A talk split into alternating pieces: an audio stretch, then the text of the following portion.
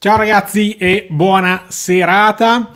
Oggi facciamo una grandissima doppietta, come si suol dire. Oggi pomeriggio eravamo live, cioè io ero sempre qua davanti al mio bel camino eh, da uh, Magicland, abbiamo visto un sacco di cose e stasera, sempre per restare sempre nel Lazio, in centro Italia o comunque in quella, in quella, in quella zona, eh, abbiamo un grandissimo ospite che è l'amministratore delegato di Cinecittà World, Stefano Cigarini. Benvenuto o benvenuto, non siamo ancora decisi se ci stiamo del lei o ci diamo del tu, questo non abbiamo deciso tu. Ciao Davide. nel, nel, nel, nella pre-live.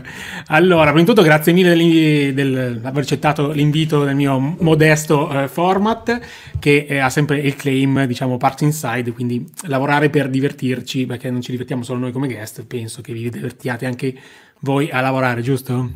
Ah sì, questo è sicuro. qua c'è già un po' di gente che è prontissima. Buonasera, eccoci qua. Salutiamo tutti molto molto velocemente. Iniziamo a dire due parole, poi ragazzi fate sempre le solite vostre domande circostanziate e interrompiamo quello che stiamo dicendo per, per rispondervi. Allora, Cinecittà World. Io sono venuto a trovarvi l'anno scorso, due anni fa, ho visto tantissimi cambiamenti, diciamo, da quando è nato, diciamo così, il progetto. Chiamiamola la nuova Cinecittà World, non so come voi come la volete chiamare internamente, no? Negli ultimi due anni avete fatto un sacco di cose, ma ho letto, e poi magari ci arriviamo più tardi, che avete in ballo anche qualcosa di, di grande per i prossimi anni, o sbaglio? Eh, intanto Cinecittà World è, a me piace definirla una startup di 80 anni. Eh, Bella questa! Come dire, sembra un ossimoro, una cosa strana, però è di fatto è così è l'ultimo in termini temporali dei grandi, dimensionalmente parlando, eh, parchi a tema eh, creati in Italia. Stiamo parlando di un parco che ha aperto sostanzialmente nella seconda metà del 2014, quindi diciamo 5 anni di, 5, 5 anni di vita, um, ma che non nasce da zero, nasce da Cinecittà, ovvero da un'azienda invece che è un pezzo della storia italiana del cinema e del costume, che invece ha oltre 80 anni, è stata fondata nel 1937. Quindi siamo gli ultimi arrivati, ma con un, dire, un cognome, un'eredità e un fardello sopra importante. Che, che, a, vo- che, a volte, eh, che, a, volte, non è una cosa semplice da, da, gestire, ecco, avere un retaggio così. Non lo è per niente, tant'è che, diciamo, come diciamo, tu sai, perché sei un attento osservatore del mercato, i primi tre anni, due anni e mezzo, tre anni di, del parco sono andati male. Possiamo girarci intorno come vogliamo, la, la, la sintesi è quella.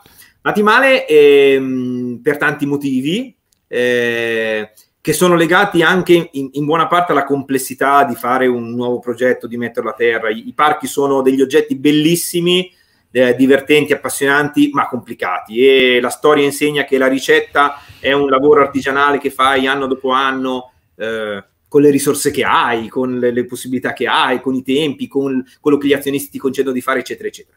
Quindi c'è stata una prima fase, diciamo 2014-2016, poi gli azionisti hanno deciso che era il momento di provare a sparigliare le carte e hanno azzerato tutto e c'è stata una seconda fase che è quella che diciamo ci coinvolge, mi coinvolge personalmente, coinvolge una serie di persone che ho portato a Cinecittà World, dei manager eccetera, che è quella diciamo dal 2017 ad oggi in cui il parco invece è andato abbastanza in rampa di lancio in termini di crescita di risultati e anche di prodotto messo in campo perché comunque la vostra ambizione, io mi ricordo la vostra conferenza stampa di inaugurazione di questo nuovo era, era già la conferenza stampa era abbastanza ambi- ambiziosa, ecco, comunque avete, dovete portare a termine dei progetti iniziati, non finiti, riorganizzare un po' il tutto, man mano ci state, ci state riuscendo, no?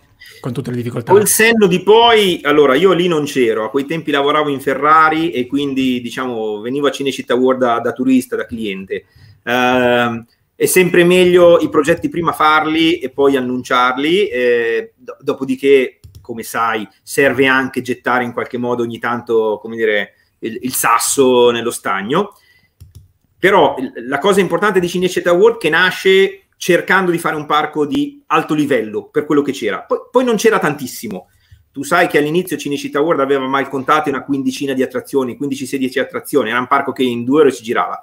Uh, era un parco con dei difetti di layout, era una grande piazza al centro da cui si vedeva tutto, era un parco con dei difetti di concept, nel senso che era stato concettualizzato da gente che aveva 70 anni, 75 anni, eh, di altissimo valore. Ne cito uno per tutti perché è un signore al di sopra di ogni sospetto. Il parco è stato in gran parte disegnato da Dante Ferretti. Dante Ferretti è probabilmente il più grande scenografo italiano di tutti i tempi, tre volte premio Oscar, un signore che ha fatto film che sono nella storia. Eh, dopodiché non aveva mai disegnato un parco in vita sua. ha disegnato un bellissimo set cinematografico, ha recuperato i set esistenti, tu entravi e dicevi, vabbè, mo che faccio qui dentro Cinecittà World? No, infatti le, sceno- le, scenografie di per sé, se, se, prese singolarmente, hanno sicuramente un grosso impatto scenico. Mancava sicuramente questo concetto che un po' tutti abbiamo in mente noi, che diciamo Uh, penso che tutti abbiamo mutuato dai grandi parchi Disney, quindi un hub centrale e comunque questo sistema radiale che porta a, a girare, muovere le persone e non disorientarsi. Ecco, quindi questo purtroppo non potete metterci una pezza perché ormai è costruito, dovete solo Però diciamo cosa abbiamo fatto? Devi fare di necessità virtù. Avevamo delle singole isole, dei set bellissimi. L'ingresso di Cinecittà World è la Cinecittà Street, che è il set di Gangs of New York spettacolare, 18 metri di altezza, 90 metri di lunghezza, la New York dei primi Novecento, un colpo d'occhio clamoroso, tant'è che è uno dei set più richiesti in assoluto in Italia per girare. Ci abbiamo girato da tutta la serie degli spot team, quelli col ballerino e con la voce di Mina, a film come Natale a Londra, Gangs of New York, ovviamente diciamo il, il titolo che l'ha sì, sì. fatto creare il set, um, e tanta altra roba. No, la Main Street, mi permetto di interrompere, la Main Street è bellissima, molto molto larga, io ci vedo veramente un, un sacco di show all'interno con tutta la gente sui marciapiedi, diciamo, eh, lì a, a vedere lo, lo, show perché si presta tantissimo. Quello, cioè anche la pavimentazione col finto ciottolato, cioè veramente la Main Street è veramente molto molto curata su questo. Hai detto bene, molto molto larga, infatti fu pensata, come dire, andando a prendere le Main Street di Disney e robe del genere, che però sono pensate per dei parchi che si situano tra i 10 e i 20 milioni di visitatori, che diciamo è un numero, come dire, assolutamente irrealizzabile, anche se avesse il miglior parco del mondo e oggi ancora, diciamo, non ce l'abbiamo ovviamente. Ehm, dopodiché c'erano altre isole, c'era l'isola, diciamo, delle terme di Caracalla, quindi quella dove sorge l'attrazione Actium, bellissima scenografia con gli archi, il Far West. Tu sai che il, dove noi siamo, Cinecittà World, sono gli ex studi di Dino De Laurentiis. Dino De Laurentiis, il grande produttore cinematografico, eh, no, zio tra l'altro dell'Aurelio De Laurentiis, nostro azionista, eh, Dino De Laurentiis eh, tenne quegli studi, si chiamavano Dino Città per fare anche concorrenza a Cinecittà e lì fu girato gran parte dello spaghetti western italiano, cioè lì erano di casa Clint Eastwood, Bud Spencer, Terence Hill, Sergio Leone, infatti l'area Far West è ripresa dai vecchi set, aggiustata, mutuata, eccetera, così. C'era il grande elefante Molto eh, bella anche quella, l'area west, eh, per dire, anche lì per esempio il pavimento, cioè il terreno con quel brecciolino, le strisce finte del... Infatti, infatti del... è west vero, è quando piove ti inzuppi e quando il vento ti prendi la sabbia addosso, non è... Vabbè, ma sono queste le cose immersive, no? no? Assolutamente. Quello che noi abbiamo fatto è eh, costruire un loop, quindi cosa succede? Nel 2016 quando arrivo cioè sostanzialmente ci sono questa serie di isole, uh, tutte un po' sconnesse tra di loro, per cui tu arrivi alla piazza centrale, questa piazza enorme, 17.000 metri quadrati che sembra il parcheggio della Standa, eh, e tu vedi tutto intorno. Due problemi, il parco sembra piccolo e una volta che hai visto dici vabbè ho fatto tutto. Allora abbiamo creato un loop, cioè abbiamo iniziato a lavorare dividendo il parco in sette aree a tema, cioè andando a organizzare i set in aree tematiche, creando un percorso delineando questo percorso con la vegetazione, i passaggi, gli archi, i portali, le coperture, eccetera, eccetera, uh, di modo che tu sostanzialmente facessi un giro senso orario, senso antiorario nel parco e di fatto tu camminavi, camminavi e alla fine tornavi al punto di partenza senza aver capito bene come. E le sette aree a tema sono quelle che oggi esistono, quindi c'è l'area Cinecittà, quella dove entri, dove l'idea è che la street e le attrazioni siano legate in qualche modo al mondo e alla storia di Cinecittà. Okay. C'è l'area Roma, eh, dove diciamo l'attrazione principale è Actium, Actium. quindi il, lo spillwater, il coaster che è acquatico. La parte C'è sinistra, diciamo. Esatto. Perché Poi, non sei mai stato entrando a sinistra. Ecco. Esatto, entrando a sinistra. Poi se prosegui dopo Roma ti trovi a Spaceland e l'idea lì è sui film, diciamo, fantascienza, eh, futuro, astronauti, eccetera, eccetera, così. E dove abbiamo ripitturato tutta la parete del teatro, per cui oggi è una specie di grande hangar che ti incombe sopra e quindi i due elementi sono il teatro e Altair. Avete messo, poi, avete messo anche la, la monorotaia, giusto? No, cos'è il, il treno? Eh, allora, quello tra l'altro ce lo chiedono spesso, quello è un treno vero, non è un treno scenografico, cioè un treno che pesa, adesso non so la cifra precisa, ma insomma, come dire, migliaiate e migliaiate di chili, ed è, giusto come, come dire, aneddoto storico, allora, questo è il treno che venne usato per i primi anni delle campagne televisive della Team, quando le prime pubblicità vennero fatte su un treno e ci fu protagonisti, vari protagonisti, tra cui anche uno spot molto fortunato con Andrea Bocelli, e una mucca che uscendo da una montagna bloccava il treno e lo faceva fermare lì. Era quel treno lì. E ce l'avevamo a Cinecittà, lo abbiamo recuperato e abbiamo creato questa costruzione per cui il treno praticamente casca fuori dall'hangar come se si fosse, eh, fosse finito il binario e si impianta nella terra. E quello è un treno vero, per cui la gente pensa che sia vetroresina, cartapesta, quello che è plastica. Poi quando vai lo tocca e sente che è ferro duro, dice, ops, c'ho sopra la testa un po' di tonnellate. esatto. bello, io l'ho visto l'anno scorso, era, cioè, arreda molto, cioè nel senso è molto d'impatto in quella zona. Sì, sì. Poi, Poi giusto per chiudere il giro, esci da Spaceland ed entri nell'area del Far West, dove il lavoro che abbiamo fatto è l'area era già bellissima di per sé, scenograficamente bellissima, però non c'aveva niente, era una passeggiata nei, nei, nei set. Abbiamo messo oggi cinque attrazioni, insomma, diciamo per andare in qualche modo a come dire, rendere viva l'area esci dal Far West ed entri in, quella, in tutta un'area che è l'area diciamo di destra che abbiamo denominato Adventureland perché il filo conduttore è che le attrazioni che appartengono ad Adventureland sono più o meno legate al mondo dell'avventura poi sai alcuni set c'erano quindi in qualche modo devi anche necessità virtù come dicevamo prima ecco. Esatto. Con eh, magari poi ne parleremo durante l'oretta con Volarium con Inferno che secondo me è la più bella montagna russa che noi abbiamo eh, con Jurassic War che abbiamo inaugurato in tempi diciamo recenti. C'ero, c'ero, c'ero, alla prima c'ero di Jurassic War. Eh, ok, e,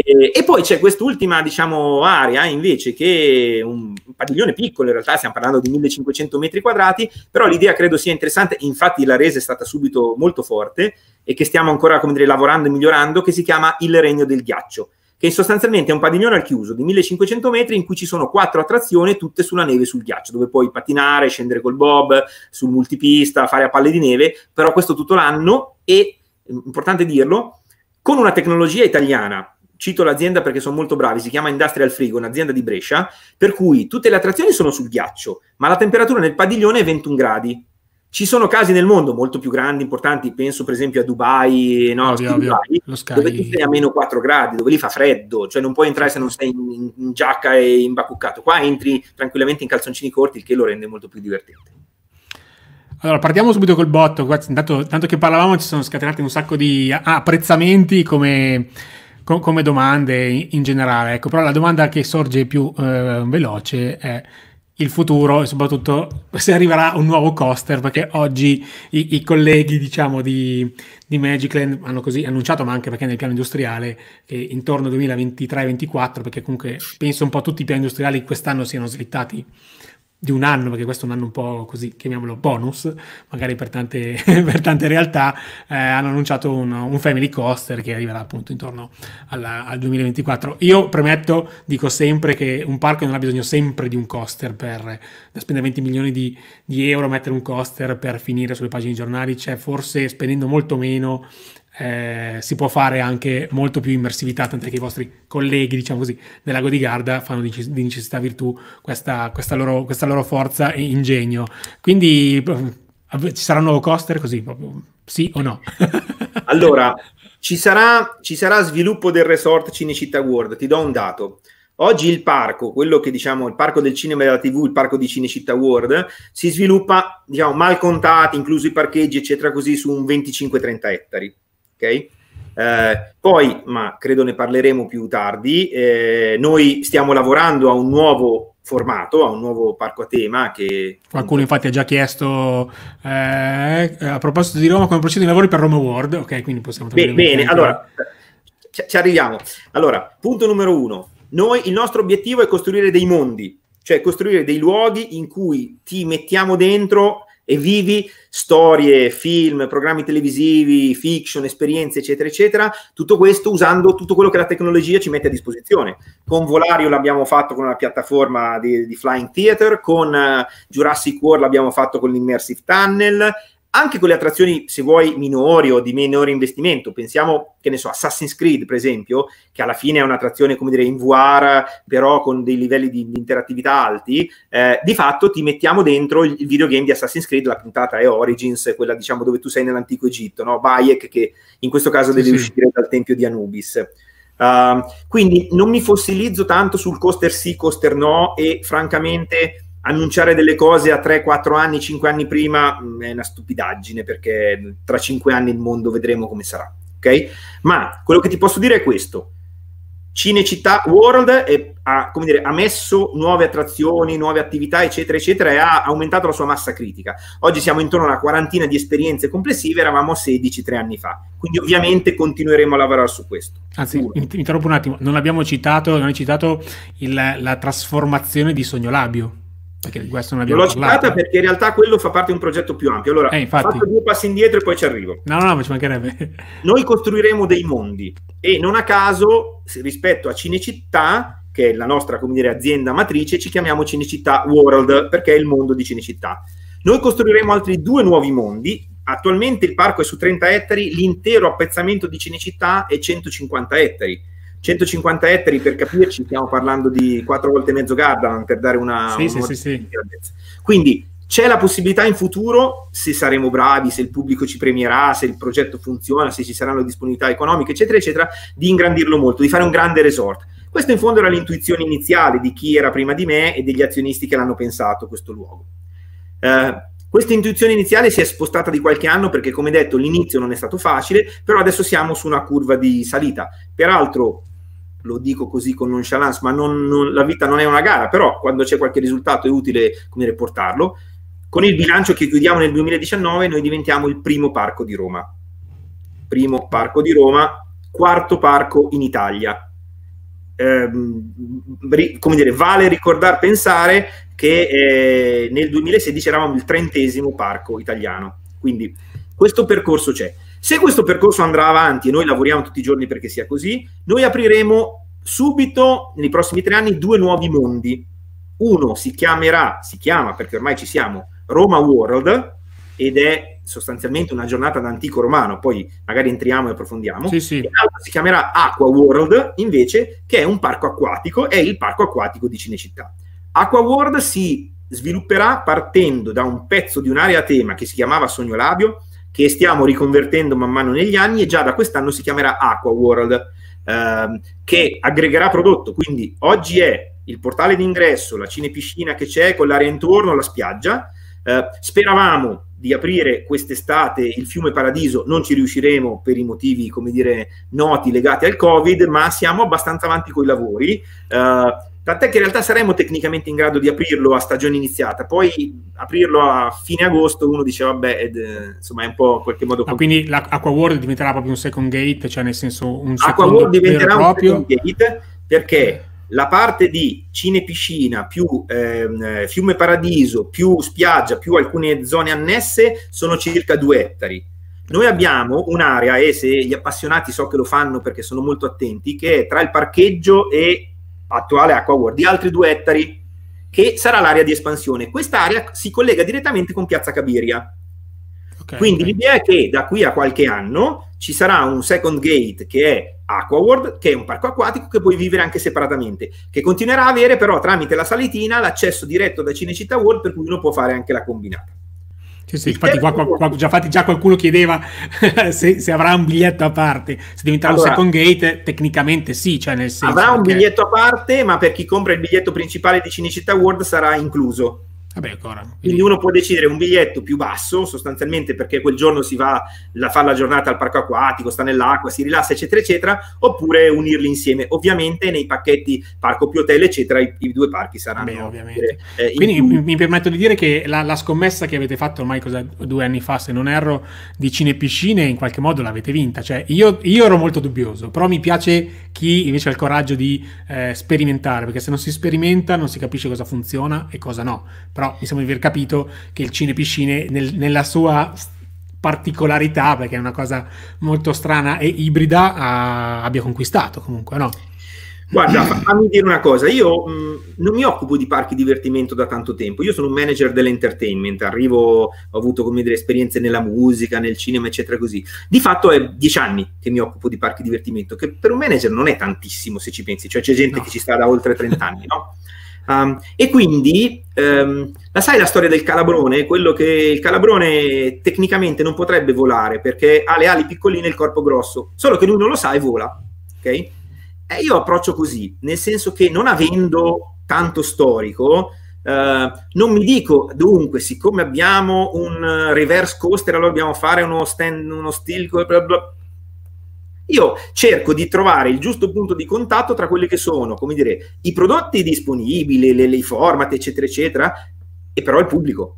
Allora, nel momento in cui tu hai un parco a Roma e Roma ha ormai una stagione che da giugno a metà settembre regolarmente le giornate sono sopra i 30 gradi e la gente boccheggia, gli devi dare acqua. Non, non è che puoi... Sc- Noi abbiamo de- fatto di più, gli abbiamo dato acqua con la cinepiscina e fresco con il regno del calcio. Ovvio, non mi piace smontare una trasmissione, tu sai che lì c'era una splash battle. Sì, sì, eh, sì, attenzione, infatti. Adesso vi dico un aneddoto di quelli che non entra, diciamo, come dire, nei libri o nelle dichiarazioni ufficiali.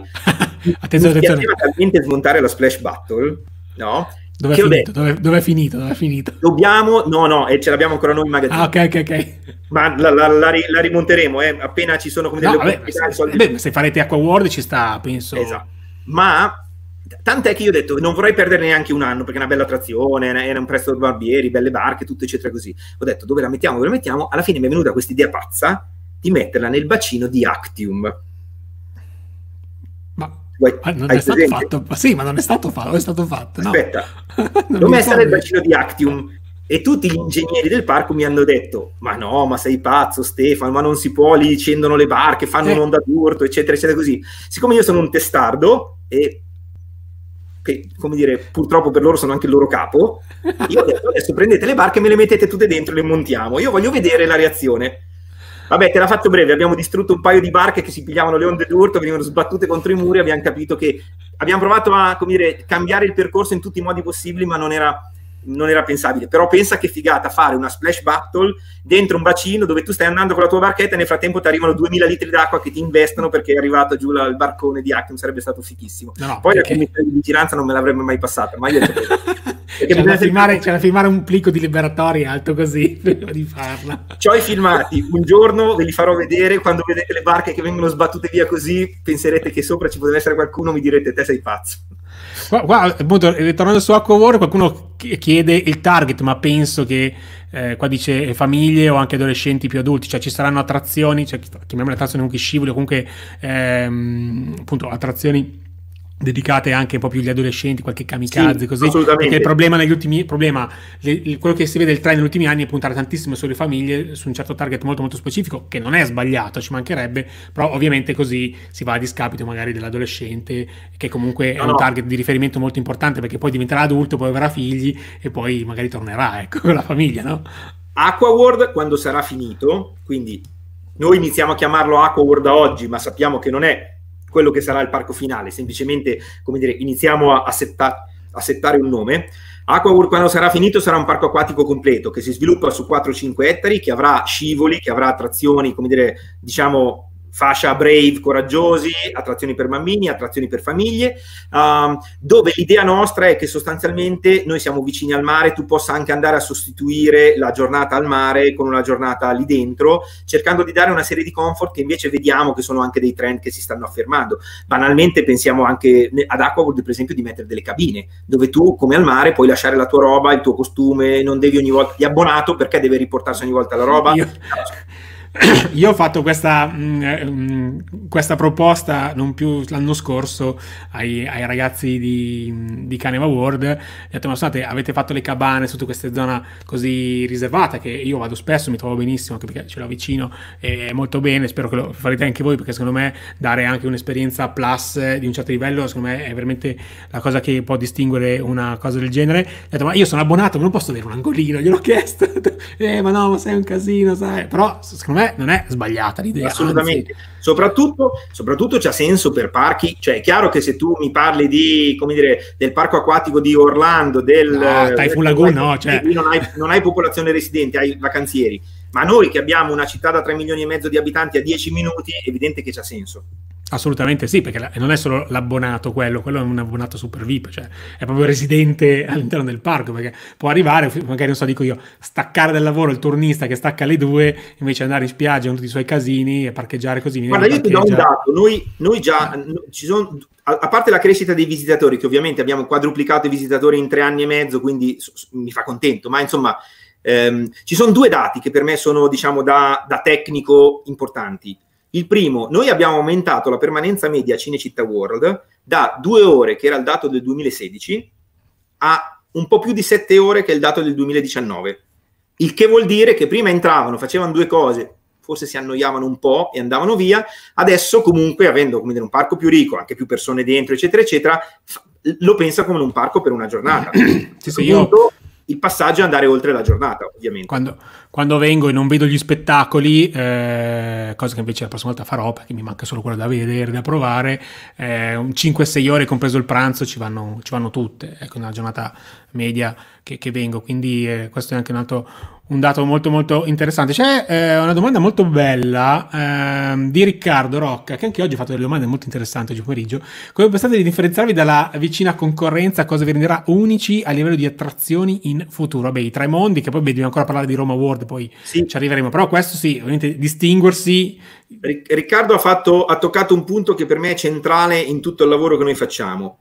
Allora, la metto così se tu apri un parco nel 2014, stai aprendo un parco più o meno 40 anni dopo Gardaland e boh, 70 anni dopo Disneyland, super giù, adesso potrei sbagliare di qualche decennio, ma insomma l'ordine di... Eh, 2014 saranno 60, sì. Ecco, 60, perfetto.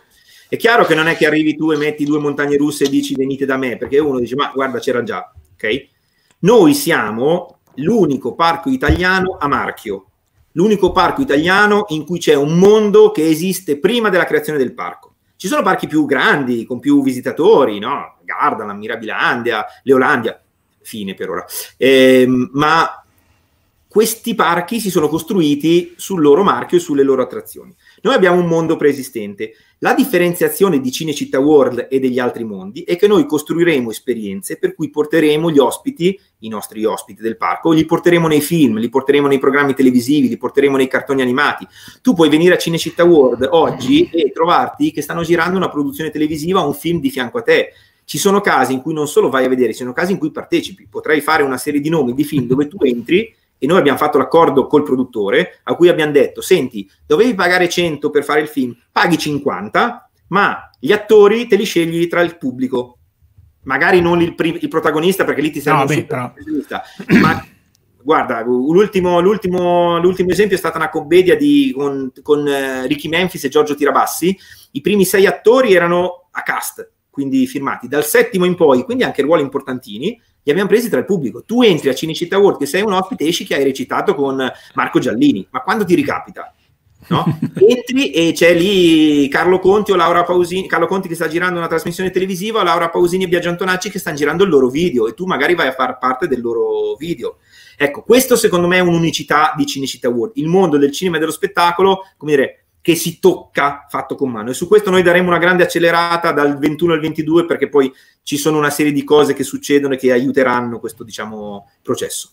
Secondo punto è, pur diciamo nelle ovvie limitazioni economiche, perché bisogna sempre fare la tara, quando metti un'attrazione in Italia si tende a confrontarla con la medesima attrazione negli Stati Uniti, però se hai una base di 16 milioni di visitatori e una base di mezzo milione c'è un po' di differenza.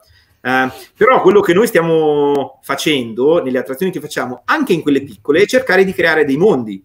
Volarium è un mondo in cui ti, dire, ti portiamo a volare davanti alle opere di Leonardo da Vinci. Uh, Jurassic World è un mondo ovviamente ispirato, liberamente ispirato alla saga di Jurassic Park e Universal con cui collaboriamo. Uh, Assassin's Creed è un mondo, La guerra dei mondi è un mondo. Ti possono piacere o non piacere. Il regno del ghiaccio è un mondo. Ecco, quindi come ci differenzieremo? Ci differenzieremo creando dei mondi, non semplicemente comprando dei pezzi di ferro, delle attrazioni o delle giostre, perché quelle già c'erano 60 anni fa, non dobbiamo essere noi a metterle. E se uno vuole farsi un roller coaster va a Six Flags e se ne fa a Iosa, insomma.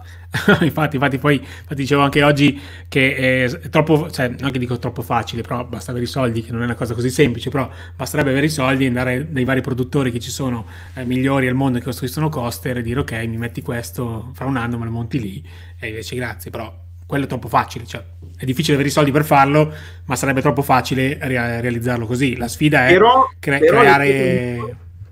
Le precondizioni per fare questo sono, sono, tre. Devi avere un progetto e credo che noi abbiamo un progetto eh, forte perché, eh, come dire, Cinecittà è, è, sopravviverà a noi. Io e te, Davide, saremo, come dire, vecchietti e Cinecittà ci sarà ancora perché c'è da 80 anni, ci sarà per altri tempi devi avere delle risorse finanziarie e quelle le fai solo se vai bene. E io sono molto felice, per esempio, di, di, dirvi, di annunciarvi che noi abbiamo chiuso il primo, per la prima volta nella storia di Cinecittà World, il primo bilancio inutile. E arrivavamo, non voglio dire la cifra perché fa tremare i polsi, la perdita del 2014, 15 e 16, ma nell'ordine di decine di milioni. Quando chiudi un bilancio inutile vuol dire che vai dai tuoi azionisti e dici amici, proviamo a rilanciare adesso perché ora non siamo più una macchina che perde, come dire, benzina, abbiamo tappato i buchi e ci possiamo lavorare e, e questo è importante. Ehm, e poi devi avere il tempo. Noi tendiamo a giudicare i parchi no? confrontando dei neonati, noi siamo un neonato con delle persone adulte, tu non faresti mai fare a braccio di ferro uno di 5 anni contro uno di 40, perché non no. c'è eh, noi abbiamo 5 anni, eh. e, e, quindi appunto eh, qua dicono anche ampliamento quando ci sarà quando ci sarà stavamo parlando appunto di Aqua World e poi forse la prima vera novità, se vogliamo chiamarla così, è Roma World. Io ho già visto qualcosa eh, e mi permetto di dire, mi ricorda molto, perché l'ho visto l'anno scorso e vorrei tornarci il prima possibile perché non l'ho visto bene, il Puy du Fou in Francia, che è eh, una, un, un parco tutto dedicato alle esperienze, diciamo, spettacoli e uno dice ma come fa 2 milioni e mezzo di ingresso e fanno solo show di rievocazione storica sì perché secondo me c'è il mercato oggi per poterlo fare per fortuna che ci avete pensato voi perché nessun altro in Italia ha improntato un parco tutto dedicato all'immersività e agli, agli show di rievocazione storica perché sarà più o meno questo giusto? Allora, eh, tu hai usato un esempio che fa tremare i polsi. Nel senso se posso essere franco, è come se paragoni me e Ronaldo a giocare a calcio. Vabbè, ma, io, vabbè, ma bisogna sempre aspirare al meglio, no? No, no, infatti, allora, entrambi facciamo lo stesso sport, che è tirare delle, dei, dire, dei calci al pallone. Il pallone. Il livello è diverso. Detto ciò, anche più De Fu non nasce con la qualità e il livello assoluto. Io ritengo più De Fu probabilmente forse il più bel parco al mondo. Eh, diciamo, sicuramente nel suo genere lo è ma nasce sì. uno spettacolo con diciamo qualche centinaio di comparse di un'associazione storica in un paesino sperduto della Francia. Allora, il modello sarà quello, il modello è quello, ma dobbiamo essere chiari su che cosa mettiamo, come dire, in eh, cosa variamo esattamente tra un mese. Allora, Roma World apre il 3 luglio, venerdì 3 luglio, e noi faremo il grand opening eh, con i media, la stampa, gli ospiti invitati, eccetera, eccetera, sabato 4 luglio. Dopodiché comincia il suo percorso. Roma World è in estrema sintesi una giornata da antico romano, cioè è un parco per cui tu varchi un portale iniziale che è il portale del fortino, del castrum romano, eh, entri nel bosco, ti fai una camminata nel bosco e a quel punto tutto quello che c'hai intorno è, come dire, databile a 2000 anni fa. Eh, cosa succede a Roma World? Succede che puoi andare a eh, vedere uno spettacolo di uno spettacolino, una piccola arena di gladiatori che è a misura d'uomo, dove più che andare a vedere lo spettacolo, tu puoi metterti alla prova, cioè diventare gladiatore. Ci sono gli gli insegnanti, che sono dei gladiatori professionisti, cioè fanno questo di mestiere nel, nella vita, eh, che ti, ti, fanno, ti, insegnano a maneggiare il gladio, la spada, a girare, eccetera, così. E quindi diventi, come dire, gladiatore per un giorno. Due, c'è una piccola arena Rapaci dove eh, anche qui ci sarà uno spettacolo di falconeria, ma cosa più importante, ricordati cosa dicevamo prima, il, uh, il nostro obiettivo è creare esperienze, non è metterti lì a fare lo spettatore, è farti diventare protagonista. In questo caso i rapaci li puoi fare volare tu, nel senso che puoi andare nel boschetto con gli addestratori e fare volare al pugno l'aquila, il falco, il gufo, la poiana di Harris, eccetera. Quindi provi l'esperienza di avercelo lì e vi assicuro che 7-8 kg di un rapace che ti si appoggia una certa esperienza, come dire, non male. C'è una fattoria eh, una fattoria degli animali con dentro tanti tipi di animali, animali tipici da fattoria, quindi dal maiale alle galline, dalle oche alle pecorelle, dalle mucche agli asini per farti il giro sul pony, eccetera, eccetera, dove tu puoi fare feeding, puoi entrare nelle, nei, nei, recinti, dar da mangiare, interagire, questo anche per i bambini piccoli. Perché? Perché il senso del, del posto è che è un accampamento di legionari. E nell'accampamento okay. di legionari girava non solo l'accampamento con le tende che troverai con i legionari, girava tutto come dire il carrozzone, cioè questi potevano mangiare, bere, nutrirsi, allenarsi, eccetera, eccetera. Un pezzo importante dell'esperienza di Roma World è eh, il cibo, nel senso che in una taberna, quindi in un, diciamo, dire, in luogo di, di cibo, eh, verrà preparato il cibo che viene fatto una volta, seguendo rigorosamente gli ingredienti e le ricette. Quindi il cibo fa parte dell'esperienza. E e qui sempre per il gioco che bisogna, come dire, diciamo, smazzare le carte e cambiare gli schemi e non, non in qualche modo allinearsi a quello che è stato fatto, il cibo è gratis. Non nel senso che è gratis, che non lo paghi, nel senso che non lo puoi comprare. Perché? Perché fa, perché fa, parte dell'esperienza stessa. Esattamente. Cioè, quando tu vai in un parco divertimenti, c'hai fame, vai nel bar, ti compri l'acqua, la coca, il panino, l'hamburger, le patatine, li paghi. Se tu fossi stato in un accampamento romano di duemila anni fa, in mezzo ai legionari, quando tu andavi intorno al fuoco per avere una bracciola, una salsiccia, mica ti chiedevano dei soldi, perché è condiviso. Noi vogliamo costruire delle esperienze condivise in cui le persone vivono esattamente come si viveva ai tempi, ci si scambia il pane, ci, si, si dà dire, il cibo, si può partecipare. Qualsiasi cosa che c'è dopo la porta è tua, perché tu sei uno degli antichi romani che sta in quel momento vivendo quell'esperienza.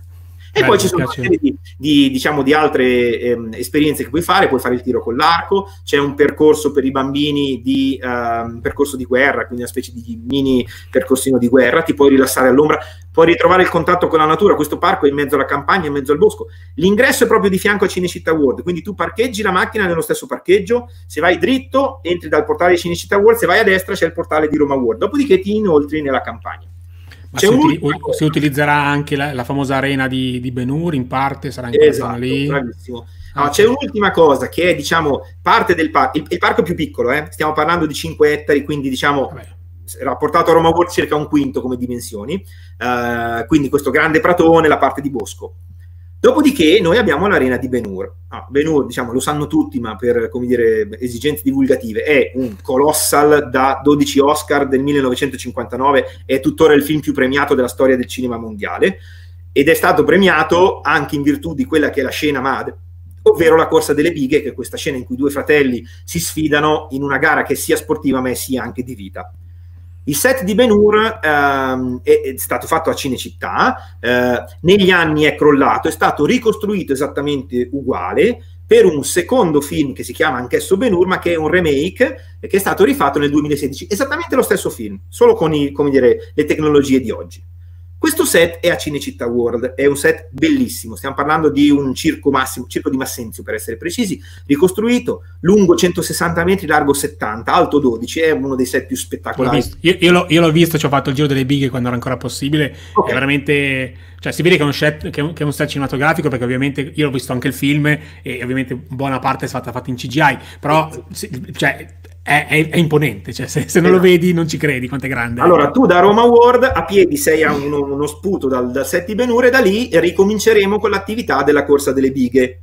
Ah, Quindi tu ospiti di Roma World, incluso nel biglietto, quindi senza dover pagare nient'altro, perché la logica è una volta che entri sei dentro, no, uh, potrai salire sulle bighe trainate dalla Uriga, quindi dal, da, diciamo, dal, dal, dal professionista, peraltro sono gli stessi stunt che hanno lavorato nel film, e farai la corsa intorno alla, alla spina del, del, del, set sulla sabbia, quindi questa esperienza della biga che è abbastanza, diciamo, come dire, potente. Ecco, questo, per essere precisi, è l'unica esperienza in cui è evidente che lo stai facendo in un oggetto che è del 2000, nel senso che eh mentre tutto il resto è costruito, come dire, in legno, eccetera, così, il set di Benuro è un set cinematografico. Quindi il parco Roma World è tutto costruito, come dire, in legno con le tecniche del tempo, legno incastonato, eccetera, così il set di Benur è un set di vetro resina che dietro c'hai i tubi innocenti come si fanno i set del cinema cioè, oh, ovviamente, ovviamente. Eh, no, no, molto bello. Suggerisco anche, non so se, se, magari sia stato pensato o meno, di, visto che bisogna essere proprio calati nella parte, non so, di, di, poter affittare o comunque dare la possibilità di vestirsi a tema, ma anche lasciare questi oggetti in un cassetto per essere proprio calati completamente. Ecco, io la vedo, Guarda, detto, la vedo così anche. E questa opportunità c'è quindi tu puoi, eh, se, no, allora, se hai una tua tunichetta, qualcosa con cui ti senti in comfort, noi come dire, invitiamo gli ospiti a venire vestiti a tema. Dopodiché, se uno vuole venire no, vestito beh, in borghese, chiaramente libero. Se vuoi, però, puoi noleggiare un vestito, lo puoi fare direttamente dal sito che è romaworld.com, puoi noleggiare un vestito per entrare nella parte. Uh, ovviamente tutto il nostro cast e tutte le persone che lavorano lì sono vestite, peraltro gladiatori legionari con vestiti dell'epoca, di quelli fatti rigorosamente come, dire, i, come, come nel tempo. Um, c'è un'ultima cosa importante che fa parte dell'esperienza, uh, ovvero che tu puoi dormire a Roma World. Eh, infatti, perché eh. stavo chiedendo quello, mi sembra di aver letto che c'è anche questo tipo di, di esperienza. Dove però? Do, cioè, nel senso, avete costruito un hotel o in tenda? No, no, no, è un accampamento romano.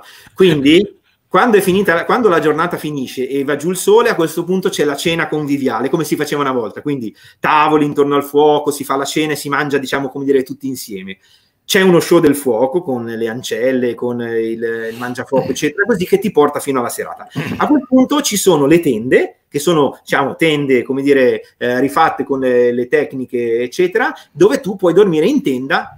È una sorta di campeggio di 2000 anni fa. Quindi, se cercate il comfort, non è questo il posto. No, Nel senso che non è un hotel 4 stelle, è una tenda dove do- dormi su un letto. Eh. Ecco, l'unico, l'unica diciamo, concessione è questa il, il, il, legionario di solito dormiva su un giaciglio a terra. In questo caso abbiamo un letto che ti tiene sollevato, anche una base di legno, eccetera, eh, e anche dei cuscini, perché insomma adesso va bene l'avventura. va, bene, va, bene, va, bene, immergersi, però uno però anche... Cioè, esatto, esatto. un minimo. E, di... e, quindi si dorme, infatti il parco ha questo orario di, di apertura un po' particolare, perché apre dalle 3 di pomeriggio okay. fino alle 10 del mattino successivo di modo che tu ti puoi fare giornata, il pomeriggio, godertelo, oppure ti fermi per la cena e lo spettacolo di notte, oppure ti fermi a dormire e quindi c'hai anche la colazione al campo inclusa nel, nel parco.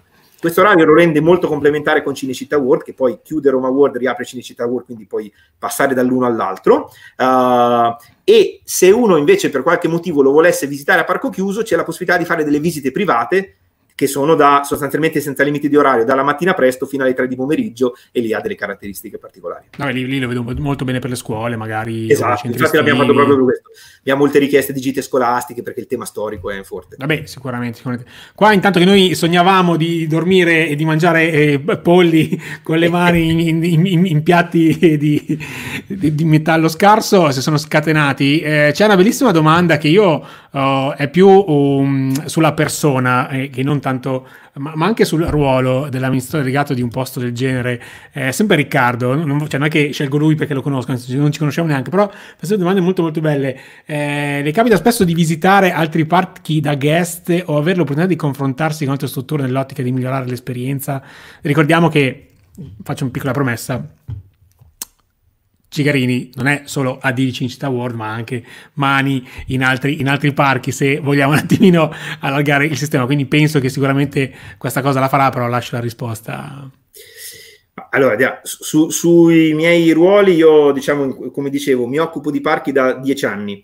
Ho fatto il direttore generale a Zomarin eh, dal 2008 al 2011 anni in cui il parco si è imposto diciamo, come terzo parco italiano. Ho fatto un breve eh, ahimè, periodo a, a, Rainbow Magicland, oggi Magicland, come amministratore delegato. Dico breve perché poi ho ricevuto la chiamata di una di quelle aziende a cui non puoi dire di no, che è la Ferrari. Eh, tu dici che ci azzecca un manager di, di, dell'entertainment con la Ferrari? Secondo me niente, infatti quando mi hanno chiamato gli ho detto ma siete sicuri che state cercando... Non è che cercavate un omonimo e avete chiamato me, no? Esatto. Tra l'altro io sono un ignorante di automobili che se mi apri il, motore non distingo uh, spinterogeno da così.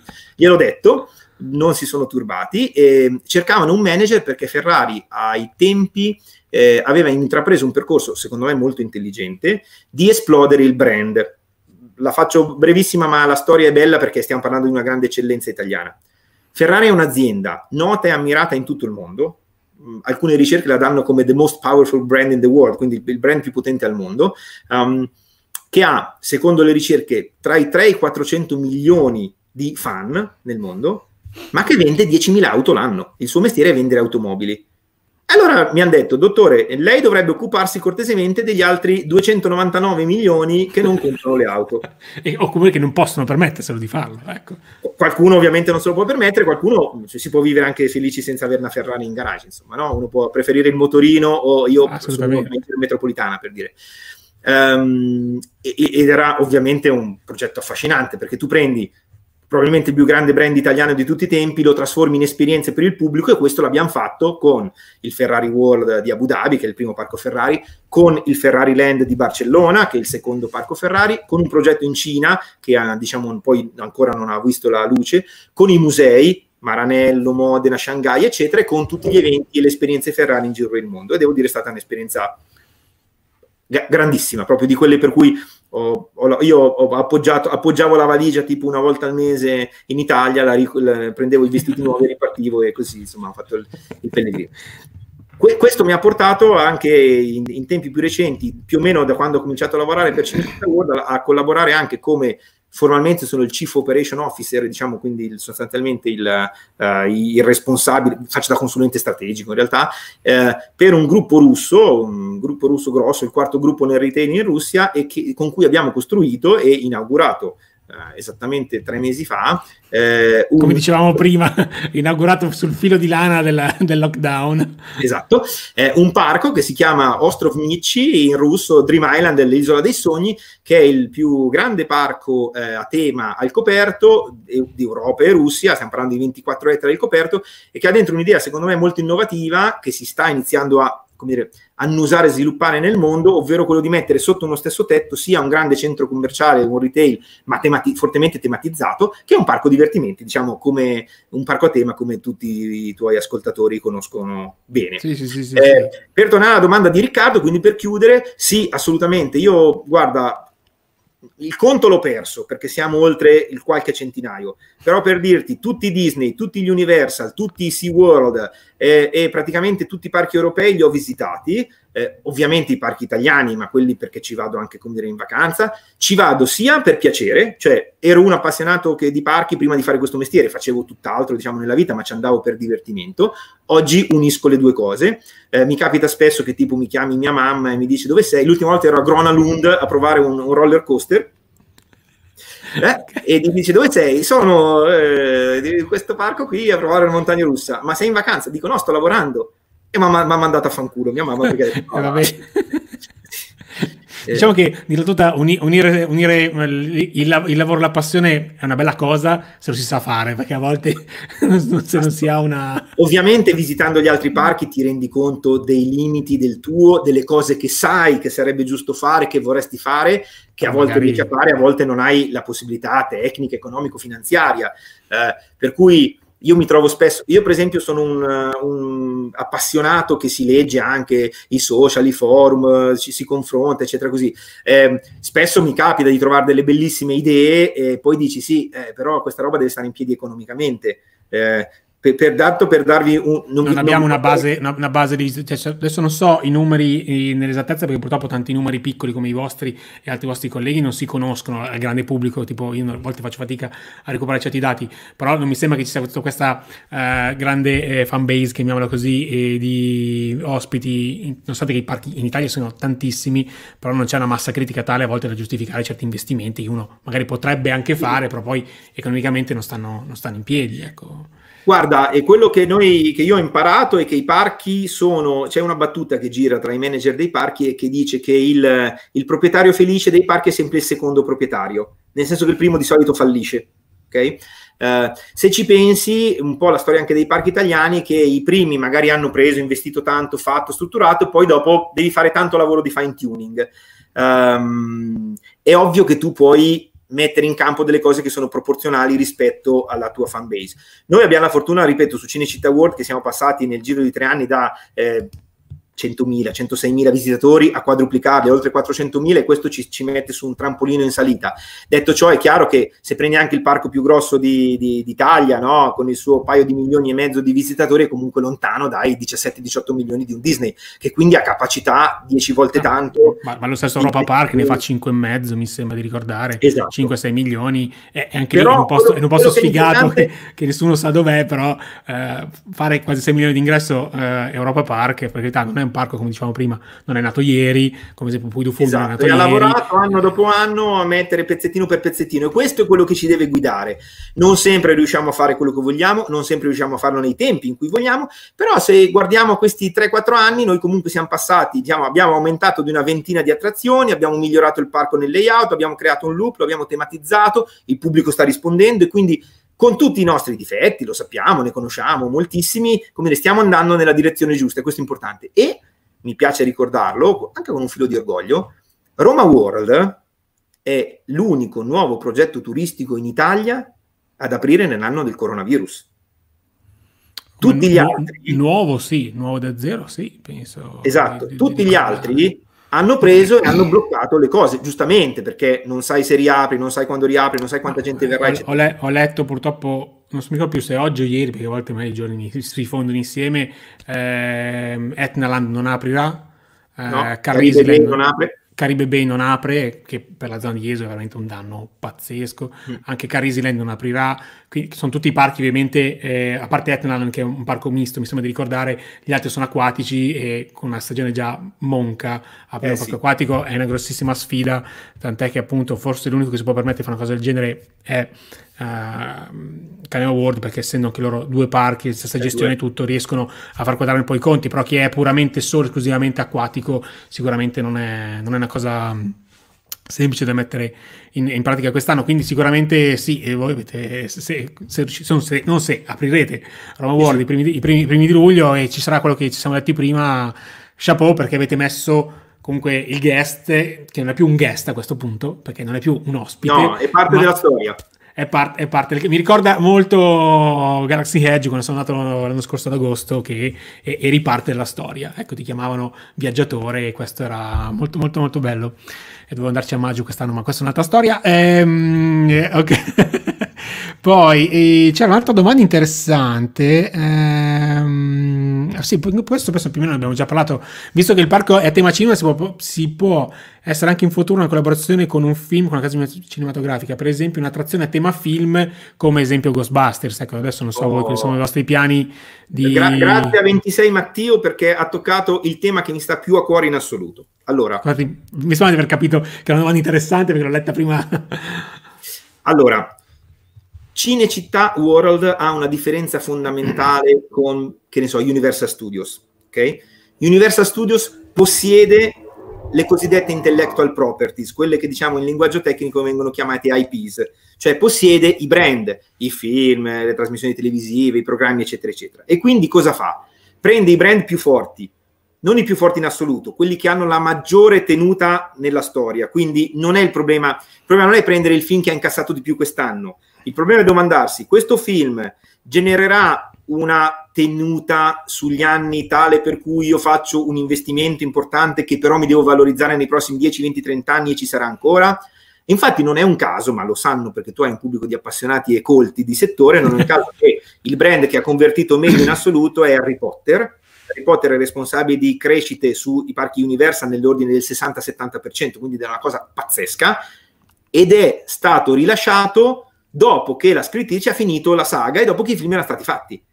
Quindi consapevoli del fatto che non sarebbe arrivato nessun, loro lo chiamano fresh product, ok? Non, certo. nessun nuovo prodotto. Perché? Perché era tale la consistenza del brand che Harry Potter c'è, ci sarà come mondo, poi magari potranno sfumare i contorni, ti ricorderai meno Harry Potter e Hermione, ma il mondo della magia è un mondo che non sfumerà, diciamo mai. Beh, Disney ha fatto una cosa del genere con Avatar, cioè quando ha costruito Pandora, il film era uscito già da alcuni anni, no? Sì, ma pensate ci siamo un po' chiesti. No, Star Wars, sì, la, la, la, la, declinazione in parco a tema esce 40 anni dopo il, il, il primo film. Sì, sì, sì. La differenza con Cinecittà è che Cinecittà in origine non possiede niente. Cioè nessuno dei film girati a Cinecittà è di Cinecittà. Tant'è che questo era un difetto del parco all'inizio. Quando io sono entrato ho detto, sì, il parco del cinema, ma i film dove sono? Bella domanda. Ok? E allora abbiamo, ci siamo rimboccati le mani iniziato a, come dire, contrattare, acquisire le licenze o i titoli o le possibilità di farlo. Oggi abbiamo Assassin's Creed, che diciamo è più famoso come videogioco che come film, però è anche un film. Abbiamo Indiana, che è legato ovviamente al mondo di dire, Indiana Jones, eccetera, diciamo, anche se come libera ispirazione. Abbiamo Jurassic War, abbiamo acquisito i diritti sul set di Ben Hur, quindi possiamo utilizzare Ben Hur, che è un film diciamo antico, però è stato fatto un remake e potrebbe tornare perché quel filone epico, storico c'è, eccetera. La guerra dei mondi chiaramente è legato e ispirato, diciamo, liberamente ispirato al, al libro e al, al film della guerra dei mondi quindi abbiamo iniziato a lavorare su una serie diciamo, di, di concept. Anche le aree a tema, se vogliamo, sono dei, dei, dei concept, no? quando fai Space and Far West, Adventureland, eccetera. Il passaggio successivo sarà quello di fare degli accordi specifici. Gli accordi specifici però hanno un, un costo di accesso alto, cioè un'attrazione a tema Ghostbuster vuol dire che la Universal ti chiede qualche milione per poter utilizzare il nome, dopodiché devi fare l'attrazione.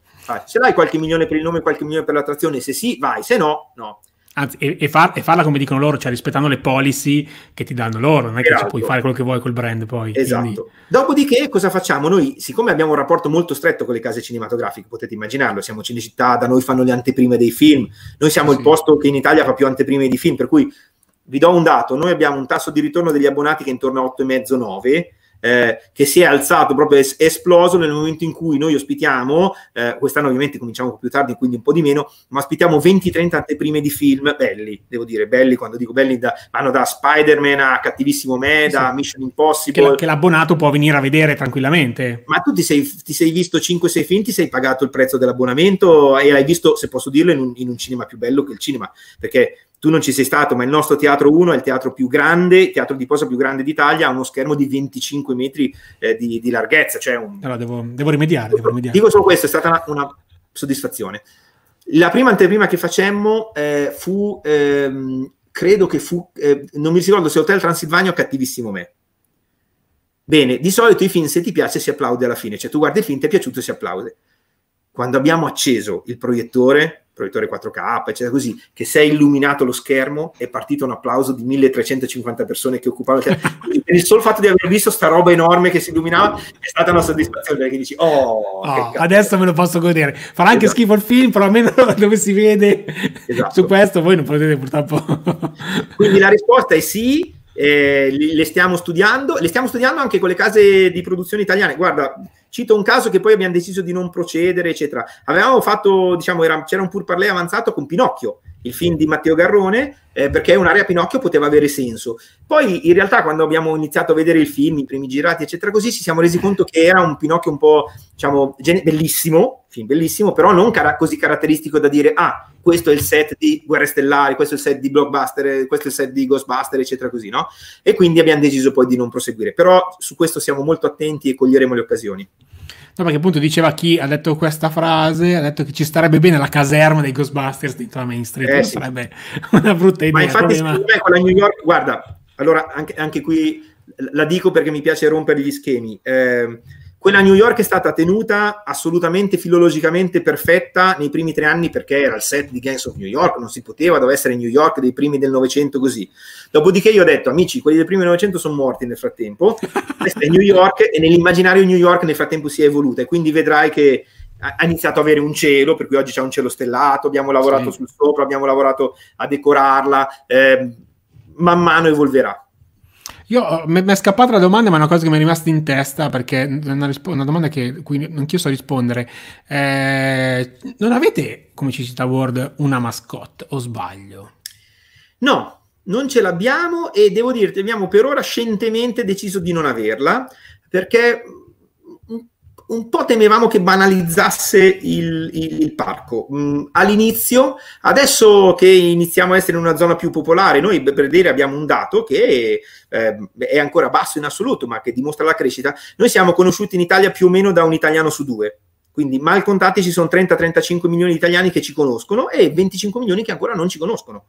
Eh, quindi dobbiamo ancora come dire, fare proprio del lavoro base, cioè che sanno che esiste Cinecittà, ma non sanno che Cinecittà ha affiliato, ha fondato un parco che si chiama Cinecittà World. Ci, no, però, perché, perché con, la, con la mascotte, visto che siete, cioè non siete una casa di produzione, però siete il posto dove si producono i film, potrebbe essere un buon, eh, una buona idea avere una mascotte, inserirla in un piano di produzione di contenuti mirati su un certo target per far sì che, come una volta, mi ripeto, faccio i miei riferimenti della mia infanzia, eh, guardavi Boom Bam, io, io guardavo Boom Bam solo per vedere la sigla che girava una garda, poi dei cartoni non me ne fregava niente, no? Cioè io dico una cosa del genere che penso che si presterebbe eh, tantissimo, so che è un qualcosa che va... Eh, è più un lavoro di branding che più un lavoro di visitatori dentro il parco, però sicuramente potrebbe aumentare quella percentuale. Eh, Assolutamente. Fa, ecco. e, e, e, come ti dicevo, noi oggi per una serie di motivi anche contrattuali abbiamo dovuto stare un, un filo col freno a mano tirato rispetto a, eh, alle produzioni cinematografiche e televisive, ma sul lungo periodo questo è un, è un tema che ha molto senso sviluppare, insomma poi ci saranno sorprese su questo. Infatti qualcuno dice, ok, i bambini impazziscono per, per, le mascotte, sì, perché comunque si potrebbe creare... In realtà all'inizio, eh... il primo primo anno, era stata disegnata una mascotte. Ma infatti eh... qualcuno l'ha scritto, mi sembra, si chiamavano Micro e Zoom, no? Esatto. Ok, sì. Non, non, è che diciamo, come dire, fecero impazzire il pubblico, quindi sono state in qualche modo abortite dopo poco tempo. Vabbè, però... però, però diciamo, è da lì si ripartirà. No, no, perché io, io sono sempre eh, pro, perché comunque produco contenuti uno o due video a settimana ormai da tempo, che eh, potrebbe essere, visto che purtroppo, beh, voi avete una stagionalità abbastanza lunga, mi permetto di dire, rispetto ad altri vostri Noi colleghi. Abbiamo due, fortune. abbiamo due fortune. La prima, essere a Roma vuol dire che stai su un clima che non ha niente a che vedere con Verona, Lazzise, sì, sì, sì. la Riviera Romagnola, Milano, eccetera così. Cioè tu hai tranquillamente 8-9 mesi in cui stai fuori e godi Okay? Quindi la nostra stagione normalmente, adesso lascia perdere quest'anno che apriamo Cinecittà World ah, il 25 giugno per i noti motivi, la nostra stagione comincia a marzo e finisce il 6 di gennaio.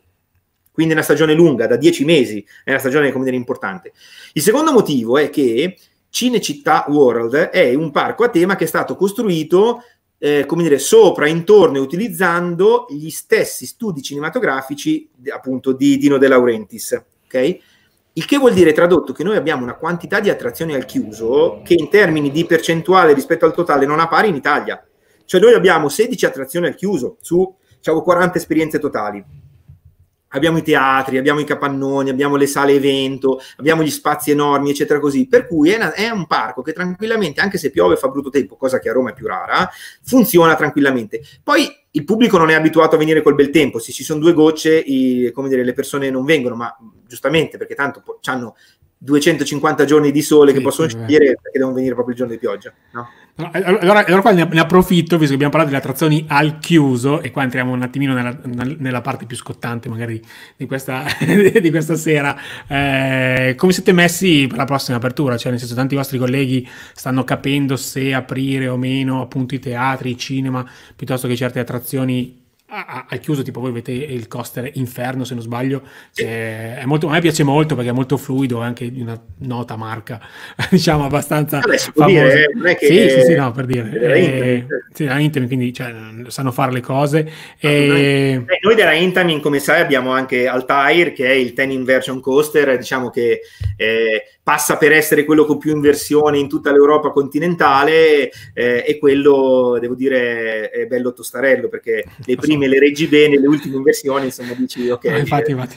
E, e, quindi come siete messi? Fra un paio di settimane cosa allora, avete deciso di fare? Siamo messi così. Allora, intanto, come pr- primo dato, come dicevamo prima, abbiamo fissato le due aperture anche in base alle ordinanze regionali che permettono sostanzialmente da questo passato weekend le, le riaperture. Quindi noi apriamo Cinecittà World eh, ehm, giovedì 25 giugno e apriamo Roma World invece non riapriamo perché è la sua prima apertura, quindi apriamo, inauguriamo, apriamo Roma World venerdì 3 luglio e l'inaugurazione ufficiale il sabato 4, quindi una giornata di rodaggio e poi via.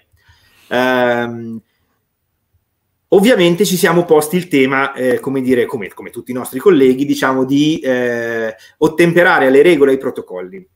Però abbiamo, abbiamo provato a ribaltare la prospettiva, cioè ci siamo detti, è evidente che il Covid ci pone una serie di limitazioni, ma siamo sicuri che queste cose siano necessariamente una cosa negativa? O non potrebbe essere l'occasione in cui proviamo a fare uno scatto in avanti in termini di innovatività, di servizio per l'ospite, di qualità della tua esperienza, che ci porteremo dietro anche dopo che il Covid sarà, come ci auguriamo tutti, un ricordo una cosa che andrà sui libri di storia? Cioè, a me fare la coda per un'attrazione o per prendere da mangiare mi rompe le scatole a prescindere da Covid o no. Il fatto che ci debba essere uno a cui io devo dare i soldi che mi dà il resto, che poi magari non torna, eccetera, eccetera. Il fatto che io non posso decidere l'ora a cui vado a mangiare o magari vado c'è una coda eh, grande perché poi la domanda non si può pianificare. No, come voi sapete, tutti i parchi vengono come divisionati sul cosiddetto design day, cioè una, una, media della domanda, il che vuol dire che in certi giorni è una figata perché entri e esci velocissimo, se ci vai nelle giornate di picco purtroppo fai delle ore e ore a aspettare e, e anche su questo anche i grandi parchi non ci scappi. Se vai a Disney il 4 di luglio puoi piantare la tenda e stare lì 4 ore per fare un coaster o una bella attrazione. Ok? Cosa ci siamo detti? Proviamo a immaginare un parco totalmente touchless, totalmente contactless. Cioè un parco in cui io con dire, il telecomando della mia vita, che è questo oggettino qua, prendo e gestisco ogni e qualsiasi esperienza che io posso fare nel parco, dall'inizio alla fine, full cycle end to end. Non è che partivamo da zero, perché noi abbiamo, e questa è stata una delle mie prime priorità quando sono arrivato a, a Cinecittà World, ho detto ragazzi un parco media, digitale, social, Parco media perché arriviamo nel 2014 e quindi è inutile che ci mettiamo lì a fare attrazioni di vecchio tipo. E quindi abbiamo fatto Volarium e non eh, magari la giostrina, ok? Un parco digitale perché con i contenuti, con il, l'esperienza dell'utente, eccetera, eccetera, e un parco social, non nella accezione becera del social, metto come dire la faccina o il like, no, social nel senso che se tu leggi in filigrana alcune nostre scelte. Noi abbiamo costruito delle attrazioni dei mondi il cui risultato dipende da con chi lo fai, quando lo fai e quanto ti diverti con quelli con cui lo fai. Se tu vai al Regno del Ghiaccio, dove puoi fare a palle di neve e non c'hai uno con cui ti diverti a fare palle di neve, è noioso. Se vai a fare a palle di neve con la tua fidanzata, con tuo figlio, con i tuoi amici, cambia completamente. Ai miei amici gli tiro delle lineate incredibili. Se le tiro delle lineate, questa mi molla entro sera. Okay? Lo stesso la cinepiscina. La cinepiscina è data dall'interazione delle persone il risultato. In questo senso social. L'esperienza. Il 25 giugno, e questo è il nostro obiettivo, quando noi apriremo, già molto di questo lo puoi fare adesso, ma diciamo il ciclo si chiude il 25 giugno, tu potrai eh, prenotare, acquistare la navetta per venire al parco, acquistare il tuo posto nel parcheggio, direttamente dal cellulare, dal computer, dal tablet, dove vuoi, acquistare il tuo biglietto, e se vuoi niente di nuovo su questo. Ah, un attimo, e, ov- e ovviamente con il mio codice sconto per risparmiare. Esattamente. il codice sconto è, diciamolo, visto che è...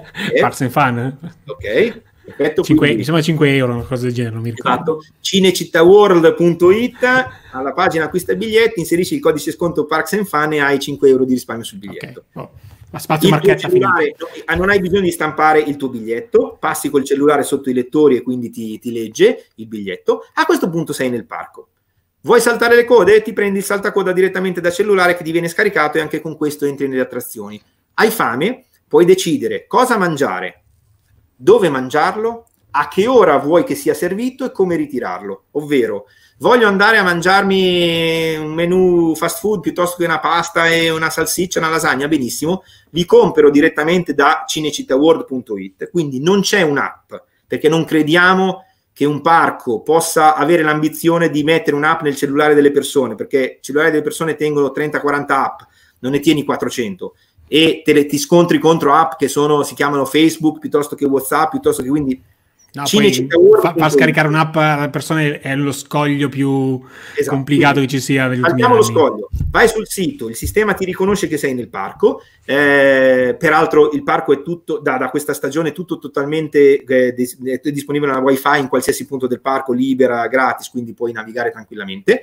A questo punto ti scegli il tuo menu, decidi che lo vuoi servito alle 2.40 al ristorante Roma, noi ti assegniamo un tavolo, il tavolo 9, e tu ti siedi lì e con una tolleranza di 5 minuti arriva il nostro cameriere che ti appoggia, come dire, il, il vassoio con il cibo che hai preso. Fine dei contatti e tu non hai toccato denaro, non hai toccato niente. Ogni tuo acquisto successivo lo fai semplicemente dando degli ok, perché di, di fatto salviamo il metodo di pagamento che tu hai scelto, quindi il telecomando ti permette di andare in giro per tutto nel parco. Oggi è food, puoi organizzare la tua festa di compleanno, puoi prendere dei servizi, puoi prendere merchandising. Domani attendere è qualsiasi esperienza nel parco, incluso andare sulle attrazioni. Quindi è, infatti, prendo... infatti, qualcuno chiedeva se farete un sistema di eh, prenotazione virtuale, di code virtuali. Sì. Eh, sti- allora, come stanno facendo indipendentemente sul discorso post-Covid o meno, ecco, questo penso sia no, no, in generale ci stiamo lavorando, non lo rilasceremo il 25 giugno perché sono dei sistemi che o sono fatti benissimo e funzionano perfettamente o rischiano di fare degli autogol e non li vogliamo testare sulla testa delle persone. Quindi li testeremo poi, come dire, a settembre, diciamo nelle giornate parco chiuso, eccetera, ma è una feature che arriverà. Però il primo punto è che il 25 giugno tu qualsiasi attività, diciamo a pagamento nelle parco, la fai direttamente dal cellulare e non hai nessun contatto, non devi dare soldi, digitare PIN, toccare la cassa o il lettore, qualsiasi cosa io, cose che so già perché io andando a, a Orlando Walt Disney World fai tutto con questo, tutto fai, tutto con questo, dico sempre che purtroppo, ecco, cerco di dire una cosa, questo però deve entrare nell'ottica delle persone di dover un attimino programmare le cose, cioè programmare l'esperienza, una visita, che non fa parte molto della nostra cultura in Italia, perché siamo molto, cioè, uno si alza la mattina e dice ok, oggi pomeriggio vado a Cinecittà World, no? Perché spesso anche chi mi segue dice, ma cavolo, ma tu programmi tutto, cioè non è che poi in realtà io ho dei problemi ossessivi compulsivi, ognuno ha i suoi, si tiene i suoi, però eh, programmare l'esperienza sicuramente migliora anche il livello di esperienza. Eh, però, questo... però vorrei, vorrei, essere chiaro, non c'è bisogno che lo programmi, questo sistema funziona in real time, quindi Infatti. tu magari sei in coda ad Altair, che ti vuoi fare la montagna russa, dici perfetto, so è mezzogiorno e mezzo, cosa si fa ragazzi? A luna mangiamo? Tac, tac, prendi da mangiare a luna, ti fai la trazione, esci, ti siedi e qualcuno ti serve. Questo si chiama servizio, si chiama attenzione all'ospite, attenzione all'utente, non c'è bisogno che lo programmi, puoi farlo anche in tempo reale.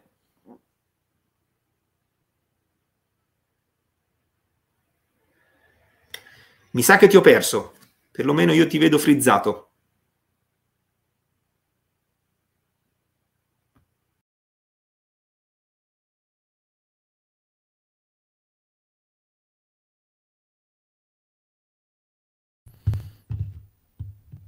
Ci siamo? Ok.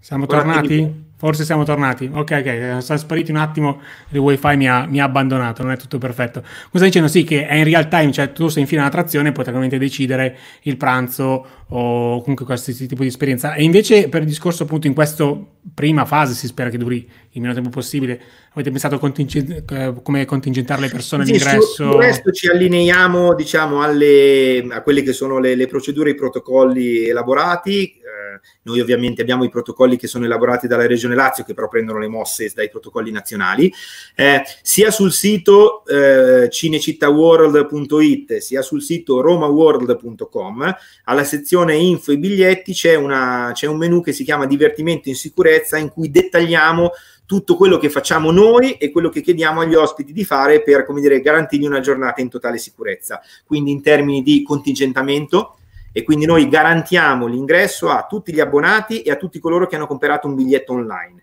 Ci riserviamo, in base a un parametro che ci siamo dati, di metri quadri per persona, che diciamo è 15 metri quadri a persona, ci riserviamo di non accettare ulteriori persone che comprassero in cassa. Uno. Quindi inserite il codice Parks and Fun online perché su in cassa potreste avere dei problemi. Grandissimo. Due, um, gestiremo il distanziamento sociale. Devo dire poi io credo nel buon senso delle persone, quindi non c'è bisogno di fare troppi segnali, eccetera, così, perché poi le persone dove lo devono fare lo fanno. Ma noi avremo delle persone del cast eh, che sono diciamo, vestite da gladiatori, visto che eh, come dire, abbiamo poi l'altro parco Roma World, che andranno in giro muniti di spade e metodi belli importanti per se non, se non rispetti le regole, diciamo per dire, ho, ho, vi, ho, visto che a, a Disney Springs eh, a Orlando stanno usando gli Stormtrooper no? Con, eh, esatto, quindi, ognuno, perfetto, usa ognuno usa le guardie che, che ha. No, eh, mi piace, mi piace. Il, cibo, abbiamo detto, lo possiamo erogare in modalità contactless con le modalità che vi ho appena raccontato, quindi non hai bisogno neanche di entrare nel ristorante.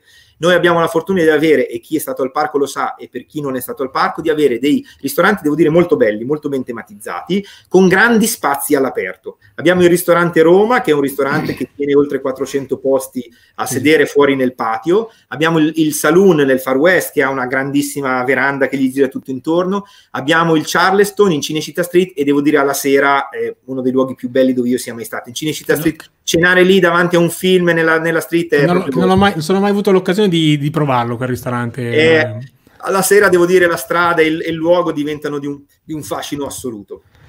Penso che Stefano sia di quelle parti perché chiede una cosa molto specifica sulle navette dedicate pensabile a una collaborazione con Cotral, deviando le linee che passano per la pontina. Adesso non so come siete messi con le navette, mi sembra di ricordare che le avevate, no? So allora, intanto, come dire, modi per venire al parco. Eh, dimentichiamo la macchina perché uno, come dire, non c'è bisogno che glielo dici.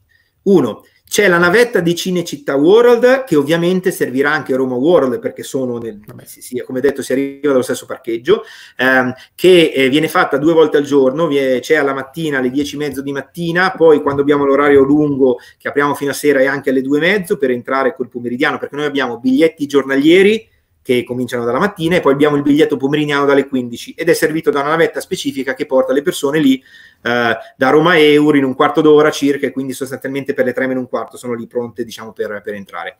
E viceversa navette che tornano alle 7 di sera e poi alla sera alle 9 e oltre se l'orario si prolunga. Primo metodo. Secondo metodo, eh, noi siamo di fianco a un outlet che è il MacArthur Glen, che ha una navetta ogni due ore. Quindi volendo uno può prendere le navette del MacArthur Glen dell'outlet e diciamo poi scende alla loro fermata e si fa quei 300-400 metri per venire al Sì, parco. sono 5 minuti a piedi, anche meno. Esatto. Cotral, allora ci siamo incontrati in realtà col presidente del Cotral perché eh, di, di, di, fronte a noi passa la via Pontina che è la via che collega sostanzialmente Roma, Roma Sud, eh, fi, con il mare, quindi quella che scende, che passa a Latina e poi va nella costa laziale che ha delle località molto belle tipo Sperlonga, Gaeta, Sabaudia, Circeo, insomma così. Eh, siamo a 20 metri dalla, dalla, pontina e sulla pontina passano i, i bus del Cotral. Eh, oggi in realtà quelli che fermano, fermano ahimè in orari che non sono proprio compatibili, compatibilissimi col parco, perché fermano soprattutto alla mattina e a fine giornata lavorativa, quindi tendenzialmente bus che ti lasciano lì alle 8, magari poi c'hai, dici, mo che faccio proprio queste due o ore, o viceversa che ti portano via alle 5 di pomeriggio quando tu sei nel pieno del divertimento. Però è un tema che stiamo discutendo, non, non dispero sul fatto che possano fare delle deviazioni Detto ciò, se posso essere onesto, non c'è la cultura di prendere l'autobus o la navetta o il mezzo condiviso. Noi oggi facciamo ancora il 98,5% della gente in macchina, nonostante si possa venire senza la macchina. Ci sono alcune occasioni in cui facciamo valanghe di persone con i bus e sono ad Halloween e a Capodanno ma perché probabilmente lì la gente si diverte, beve anche uh, e quindi torna in totale sicurezza. E giustamente dice la patente mi serve per andare a lavorare, prendo esatto. il mezzo Per darti l'idea, noi, noi, siamo diventati nel giro di due stagioni il più grande capodanno del centro Italia, stiamo parlando di un capodanno che fa quasi 15.000 persone um, e lì facciamo gli autobus che dalla mezzanotte un minuto fino alle 7 di mattina riportano in ciclo continuo le persone e abbiamo portato a memoria 3-4 mila persone con gli autobus e, e, devo dire abbiamo fatto anche secondo me un bel servizio perché sarebbe stato qualche schianto in meno sulla strada. Infatti. Alessandro chiede se appunto visto che siamo in ambito uh, riapertura ci sarà tutto disponibile, ci sarà qualcosa di chiuso come attrazioni o comunque esperienze, spettacoli. Allora guarda Alessandro, distanziamento sociale. Allo stato, allo stato attuale e sottolineo allo stato attuale ci saranno alcune cose chiuse, te le dico tra un secondo. Dico allo stato attuale perché eh, per essere molto concreto, fino a dieci giorni fa i parchi non erano proprio nel radar, né che si riaprissero i parchi, boh, forse nel 2027 così. Poi c'è stata un'accelerata violenta e a un certo punto noi il 26 di maggio abbiamo ricevuto un'ordinanza che ci diceva che il 29 potevamo aprire. Ora, tu capisci che le persone serie non è che il parco lo aprono semplicemente girando la chiave del cancello, lo aprono preparandolo, facendo lavori, facendo i test, finendo le manutenzioni, facendo le, le pulizie, eccetera, eccetera. Quindi ci siamo presi un mese di, di lavoro. Al, allo stato attuale delle cose, noi non apriremo il giorno zero, quindi il 25 di giugno, non apriremo le attrazioni in VR. Quindi non apriremo eh, Assassin's Creed, non apriremo la Guerra dei Mondi, uh, e non um, apriremo iFly.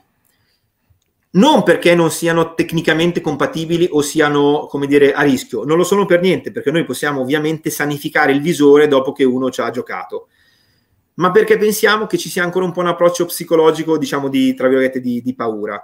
Uh, detto ciò, lo verificheremo i primi giorni. Se ci rendiamo conto che le persone sono tranquille e serene, cosa che sto iniziando un po' a vedere. Ora, noi siamo il centro Italia. Io, tu, tu sei dove? A Verona in questo momento? No, no, provincia di Pavia provincia di Pavia. Allora, è chiaro che il, il vissuto è completamente diverso. Voi sì, siete stati sì, nell'epicentro, sì, noi l'abbiamo visto al telegiornale.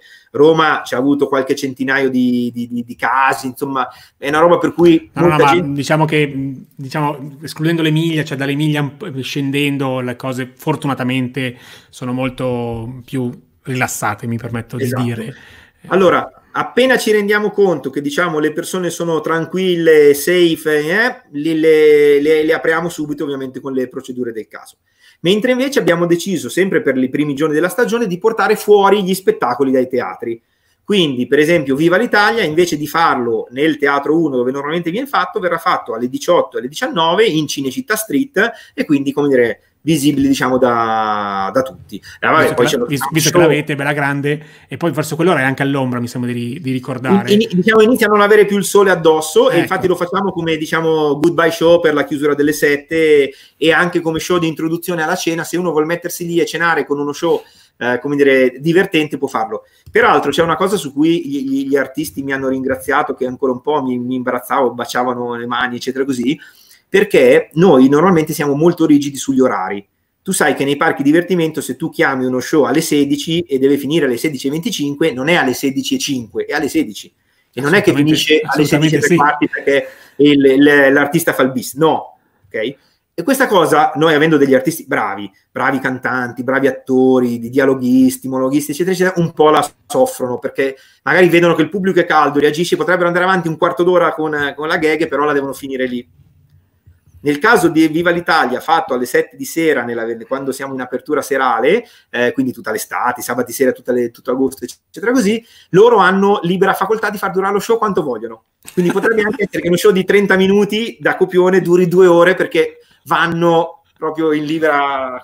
Vabbè, diciamo che rientra sempre nell'ambito della sperimentazione, come dicevamo prima, no? quindi è una cosa molto, esatto. molto interessante. Quindi, beh, comunque farete le solite cose, penso la prova della temperatura all'ingresso, le, le, non so se poi saranno meno obbligatorie le mascherine da voi, per ogni regione ha sempre... Allora, la prova della temperatura non la facciamo perché nel Lazio non è obbligatoria e okay. eh, abbiamo fatto anche qualche simulazione. Detto proprio fra noi, se tu fai la prova della temperatura rallenti il flusso d'ingresso che oggi è invece completamente libero e seamless perché sì, entri sì. con i cellulari, eccetera.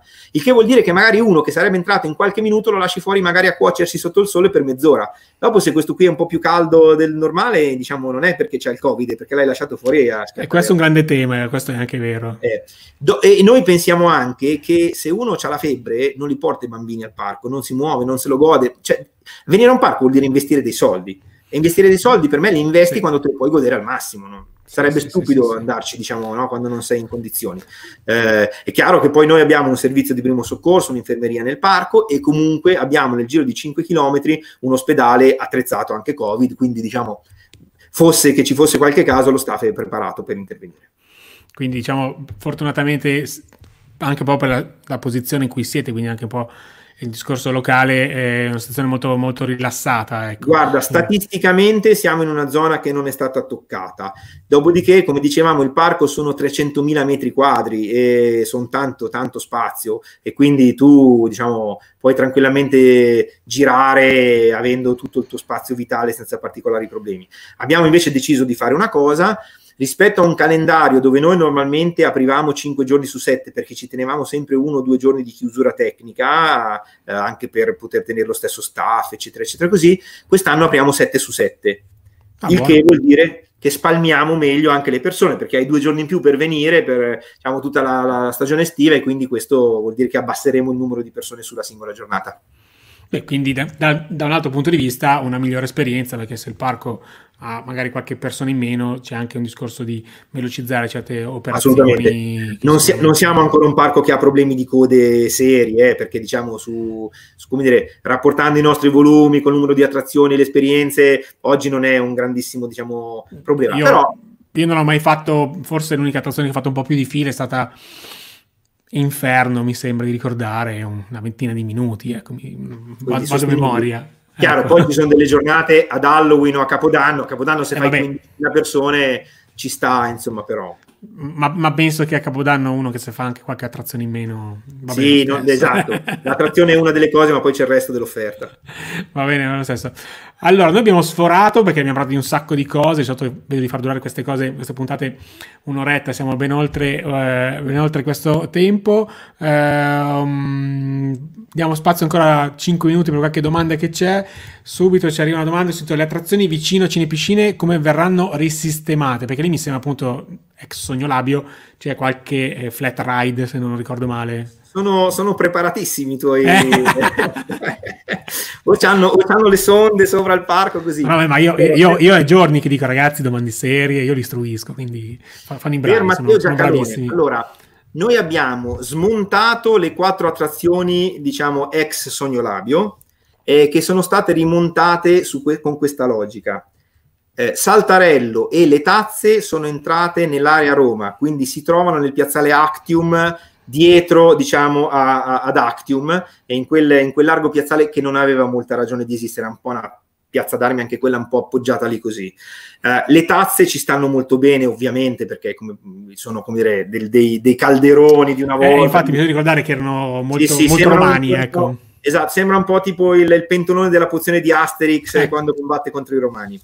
Eh, Saltarello avrà bisogno di un po' di fine tuning che faremo anche come dire, in, in, corso d'opera, però diciamo eh, fa la sua figura lì. Dopodiché invece abbiamo preso le due attrazioni che vanno in elevazione e queste le abbiamo messe nell'area Spaceland.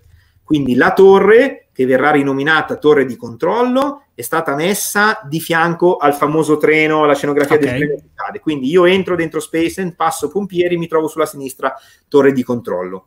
Vado sotto il treno, ho davanti eh, velocità luce, se svolto per andare ad Altair, prima di arrivare ad Altair, lì è stata invece posizionata bici volanti con diciamo, la, la, logica che comunque, eh, essendo nell'area dello spazio, bici volanti va nello spazio, in fondo il principio di bici volanti è sostanzialmente quello del film di E.T., dove io pedalo e salendo, diciamo, genero... Sì, basta, basta magari un, un, piccolo accorgimento magari estetico per renderlo più, esatto, più omogeneo anche quello. Le abbiamo riposizionate lì, eh, siamo, come dire, ovviamente dovremo fare qualche, diciamo appunto, aggiustamento estetico che... Ha, purtroppo abbiamo perso come tutti due mesi e mezzo di, di lavoro e quindi arriveranno un po' in ritardo, però è un po' come il regno del ghiaccio. Abbiamo capito che siccome non c'è la verità assoluta, la cosa migliore su un'attrazione è intanto, come dire, metterla, è come la barca, è metterla in acqua, no? quando gli hai fatto lo scafo. Poi le rifiniture le fai. I del ghiaccio se chi è venuto l'anno scorso a luglio ha visto un oggetto, se uno è tornato a ottobre ha visto un altro oggetto, se è venuto a Natale ha visto un oggetto ancora diverso e man mano sta evolvendo e ancora sta cambiando. Peraltro mi fa piacere annunciare che quest'anno il Regno del Ghiaccio sarà gratuito, mentre okay. fino all'anno scorso era pagamento. Quest'anno sarà gratuito, eh, ha dentro quattro attrazioni, l'unica cosa che rimane a costo se vuoi noleggiare i pattini, che si noleggiano online sempre per il sol- solito discorso touchless, si noleggiano online a 5 euro e vale per tutta la giornata. Quindi io posso tornare, che ne so, farmi una pattinata, andare nel parco, ritornare tutte le volte che voglio per ore, sempre con la cifra di, di 5 euro. Qua chiedono anche se l'Horror House eh, aprirà o rimarrà chiusa. Ecco, Assolutamente la... non chiude, l'Horror House è aperta e secondo me diventa più divertente. Perché? Perché per rispettare le regole del distanziamento sociale, noi prima facevamo gruppi della Horror House che entravano circa ogni minuto e mezzo barra due minuti composti da 8 barra 10 persone, 8 persone è la media Adesso faremo dei gruppi che sono esclusivamente tu e la tua famiglia, tu e i tuoi amici, tu e la tua fidanzata, il che secondo me è molto di... divertente. Perché un conto è andare con sei estranei, vabbè, divertente, ma pensa a portarti giù i tuoi figli, la tua famiglia, la tua fidanzata, i tuoi amici e siete solo voi a farvela. Voi li potete toccare perché siete venuti in macchina insieme, vivete insieme, mangiate insieme, non è che ci mettiamo qui a, a chiedervi la carta d'identità. Quindi il meccanismo è la Horror House è aperta, si entrerà per gruppi, ma i gruppi sono solo il tuo gruppo sociale, quello con cui sei venuto, quelli come li definisce la legge, i congiunti o gli amici. questa, questa, parola che fino a qualche ah, settimana fa era... Questa, diciamo, stupidaggine. più colti. esatto. Eh, e distanzieremo i gruppi di circa un minuto, un minuto e quindici l'uno dall'altro. Dopodiché cambia leggermente l'approccio degli attori, nel senso che gli attori con maschera e quindi con protezione ti verranno addosso ovviamente sempre senza toccarti, perché sapete che nella loro house il limite è che non ti tocco. Quelli invece senza maschera, come dire, faranno delle cose leggermente diverse e non ti arriveranno a meno di un metro, ma comunque faranno delle cose che Fa, faranno anche il loro lavoro. Faranno anche il loro lavoro. Eh, l'ultimissimo, Ilaria ci chiede: eh, ci sarà l'experience del tunnel verticale a fianco dell'Altair? Sinceramente non mi ricordo quale. No, eh. quella era Ilaria, quella era una, diciamo, una installazione temporanea e, e per, per, per, diciamo, per, gli appassionati quello è un vertical wind tunnel, quindi è sostanzialmente ah, okay, okay, okay. paracadutismo indoor, uh, che è stato da noi per un periodo, l'abbiamo come dire inaugurato, battezzato e poi si muove in realtà itinerante. Quindi... Ah ok, ok, quindi non è un, diciamo, non risiede no. da voi. Allora, è stato molto bello. Eh, allora, l'ultimissima, perché questa mi sembra abbastanza corposa, e visto che 26 Matteo ha fatto una domanda molto intelligente, per correttezza gli rispondiamo. Ma eh, è difficile fare uno spettacolo stante come per esempio Rambo di Movieland, anche se Movieland è nato con Rambo, anche perché eh, a Change to Horror ci sta. Cioè, nel senso, non, perché voi avevate uno spettacolo o avete ancora? No, noi abbiamo, allora, noi abbiamo uno spettacolo che si chiama Motori Chuck Azione e che è il nostro stunt show e l'idea diciamo dominante dello spettacolo è che noi mostriamo alcune scene tipiche dei film di azione. Allora, eh, confermato per quest'anno? Sì, sì, assolutamente. Okay. Assolutamente confermato. Allora, scusami, fammi dire una cosa che prima non ho detto che fosse importante. Noi faremo il distanziamento sociale, io lo chiamo il distanziamento sociale di buonsenso barra intelligente, cioè noi non è che distanziamo tutti, non è come tipo, non so se qualcuno di voi ha preso un treno in queste settimane, in questi mesi, no, nel treno c'è il posto sì, posto no, posto sì, posto no, posto sì, posto no. Peccato che nel treno di solito viaggi da solo, se viaggi per lavoro, comunque la percentuale eh, ai parchi non ci va nessuno da solo. Oddio, io ci vado da solo perché girando moltissimo diciamo, girando moltissimo per il mondo, per lavoro e per, per, aggiornamento professionale, per divertimento, spesso mi capita di andare in parchi da solo. Allora, come funziona? Comunque mi permetto di dire, è un po' un'esperienza trascendentale, però. Eh. Bellissima, bellissima, eh. no? Ma poi perché puoi sentire gli altri, capire i commenti. Ovvio, devi andare anonimo. Io quando vado, vado sempre vestito male, cercando di non farmi beccare. Quando vado nei parchi italiani, tipo cappellino, occhiali, cioè poi avendo lavorato in diversi parchi, ci sono alcuni parchi in cui mi conoscono tutti, quindi è un caos. Cioè, se io no, entro... però... Eh, io dico fatelo ogni tanto, fatelo sì, perché sì. è veramente un'esperienza, è un'altra esperienza. Allora, okay. vabbè, visto che ci siamo dilungati, mi dilungo 30 secondi, ma ti dico questa chicca divertente. Allora, ai tempi, come ti raccontavo, facevo l'amministratore de- delegato di Rainbow Magic Land e devo dire an- andava bene, eh, nel senso che negli anni che c'ero stato io facevo il nostro record, che era quasi un milione di visitatori a me il nome non mi convinceva. Rainbow Magic non lo trovavo complicato, eccetera, eccetera, così, però sono sempre abituato a pensare che non è importante cosa penso io, è importante cosa pensa il pubblico. Noi siamo a servizio del pubblico. Cosa facevo io? Io pigliavo, mi andavo a chiudere nei bagni e stavo lì ad ascoltare le chiacchierate. E mi ricordo che un giorno sento questo ragazzo romano, un po' coatto come accento, che dice, e che mentre sta diciamo, facendo i suoi bisogni, parla al cellulare e dice, oh, sto Art Magic de Rainbow, de cazzo, cazzo, come cazzo si chiama sto parco così? E lì, dopo sta cosa, dice, vabbè, questo nome non va. Tant'è che faccio una fuga in avanti e per mutare il nome in Magicland e eh, registro il sito magicland.it, inizio a rifare segnaletiche, eccetera, eccetera. Poi la Rainbow si arrabbia perché la Rainbow voleva che stesse dentro Rainbow Magicland, ma insomma, per farla breve, sette anni dopo il nome è cambiato e ora sono tutti convinti che Magicland è meglio di Rainbow Magicland, comunque più facile, insomma. Ah, anche se tanta gente mi scrive, oh, ma di Rainbow sai qualcosa? Esatto, eh, perché poi i nomi hanno una loro inerzia, quindi non è che si... È vero, ormai. Infatti per Uno... questo noi Cinecittà World, Roma World, Acqua World, quindi Cinecittà, Roma e Acqua sono i tre mondi che metteremo come in campo in questi anni. Per rispondere quindi alla domanda di Mattia, sì, lo facciamo, lo facciamo eh, con un distanziamento sociale che è di buon senso, cioè tu ti siedi vicino ai tuoi amici, ai tuoi familiari, ai tuoi parenti, chi ti pare, e, e noi facciamo in modo che ti sed- tu ti debba sedere a una fila o un posto di distanza rispetto, diciamo, all'estraneo. E questa è la logica che usiamo anche sulle attrazioni. Quando tu sali su Altair, su Inferno, non è che io ti distanzio da tuo figlio, ma non ci penso nemmeno ti faccio salire con tuo figlio, il tuo amico, la tua fidanzata di fianco nella stessa, nella stessa vettura e poi il gruppo successivo, come dire, lo sposto di, di un posto, di una fila se è necessario tenere il distanziamento. No, no, ma infatti penso che sia la soluzione, anche perché mh, con questa voglio chiudere, eh, bisogna anche confidare un po' nella, non tanto intelligenza delle persone, ma nella maturità delle persone, cioè eh, sentirsi sempre in dovere di dover dire agli altri cosa devono fare, è penso una forma un po' contorta di, di ragionamento anche a livello sociale. Penso che Guarda, la, l'abbiamo un pochino imparata tutti, spero. In è, una frase, è una frase citatissima, ma secondo me intelligente, di Steve Jobs che dice eh, noi non assumiamo, we don't hire uh, good people to tell them what to do we hire them to tell us what to do. Quindi non è che assumiamo i bravi gli, per dirgli cosa fare, noi assumiamo quelli bravi per dirci cosa fare. Io credo nelle persone, io credo nel fatto che i nostri dire, amici, colleghi, ospiti, la gente che viene al parco è molto più intelligente di come viene trattata spesso da dire, politici, istituzioni, eccetera, eccetera. E quindi sa dove si sta prendendo un rischio e dove non se lo sta prendendo un rischio. E nessuno dire, vuole prendersi dei rischi a gratis. Quindi se lo fa è perché il livello di rischio è stati- statisticamente vicino allo zero e quindi può farlo. No, no, ma ehm, ah, io ricevo molti messaggi, soprattutto in questi ultimi giorni, e domande lecite. Io dico sempre, ragazzi, se non vi sentite sicuri, state a casa. Perché eh, pagare dei soldi, perché di questo si sta parlando, come dicevamo prima, e mh, eh, vivere non una giornata di spensieratezza, ma una giornata con un livello di ansia più alto di quello che si ha normalmente nella vita di tutti i giorni, comunque questa nuova vita di tutti i giorni, eh, non ne vale la pena.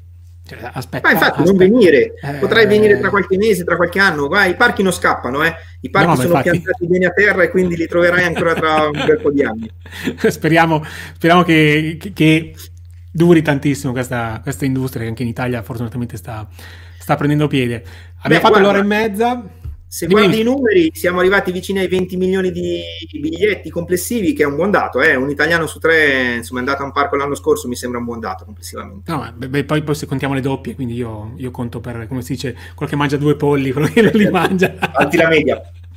alzo, alzo parecchio la media in tanti campi. Va bene, io saluto tutti i ragazzi che hanno fatto un sacco di domande interessanti, secondo me sono stati veramente molto, molto, molto grandi. Io faccio l'ultima domanda che faccio quasi sempre a tutti, ehm, a fare questo lavoro cosa serve? Hmm. Allora, ehm, io mi sono dato una... sono una persona fortunata nella vita perché ho lavorato per grandissime aziende, marchi importanti, ho avuto anche delle, ho avuto e ho delle soddisfazioni professionali importanti. Ho la fortuna che diciamo gli ultimi quattro aziende e parchi dove ho lavorato hanno avuto delle crescite molto grosse, eh, molto dire, sopra la media. Ehm, io ho una regola, accetto solo dei progetti che farei gratuitamente. Cioè, se mi dico, tu ci andresti a lavorare per questo posto gratis? Se sì, ci vado. Quindi ho la fortuna di fare un lavoro che mi appassiona, per cui non arrivo stanco la sera, non vedo l'ora che sia domani per ricominciare, consapevole dei nostri limiti, consapevole del fatto che mi piacerebbe costruire Disney in sei mesi, ma non si costruisce in sei mesi, non con i soldi che hai, ma, ma questo ti rende più bravo, secondo me, perché tu devi farlo con meno mezzi degli altri e questo secondo me è la grande sfida. Dove c'è una sfida mm, mi appassiona. Cinecittà World è una grande sfida perché era un parco un po' da ciuffare per i capelli che oggi sta, dire, iniziando a salire sulla rampa di lancio, il che è molto buono. Quindi praticamente la, la risposta è non bisogna lavorare. La, la, la, risposta è fai della tua passione il tuo lavoro. Il lavoro è quello su cui tu passerai un terzo della tua vita. Non è neanche pensabile che tu possa fare un lavoro per cui non arrivi alla sera dicendo che figata oggi, o tu, per cui tu non sia, come dire, esaltato di svegliarti la mattina e buttartici dentro. Se fai così non butti via la vita, ce n'è una sola e non dura neanche troppo. E poi vediamo che in un attimo cambia, esatto. cambia, tutto, quindi esatto. meglio, utilizzare nel tempo. Eh, io saluto tutti, saluto anche eh, Cegarini, noi magari ci, ci, salutiamo un attimo dopo, prima stacchiamo la live e che dire ragazzi, noi ci vediamo mercoledì prossimo, eh, sto aspettando la conferma di qualche eh, ospite interessante, anche collega di, di Cigarini, vedremo se mi darà l'ok, altrimenti mi inventerà qualcosa come sempre, senza il video non vi lascio, ok?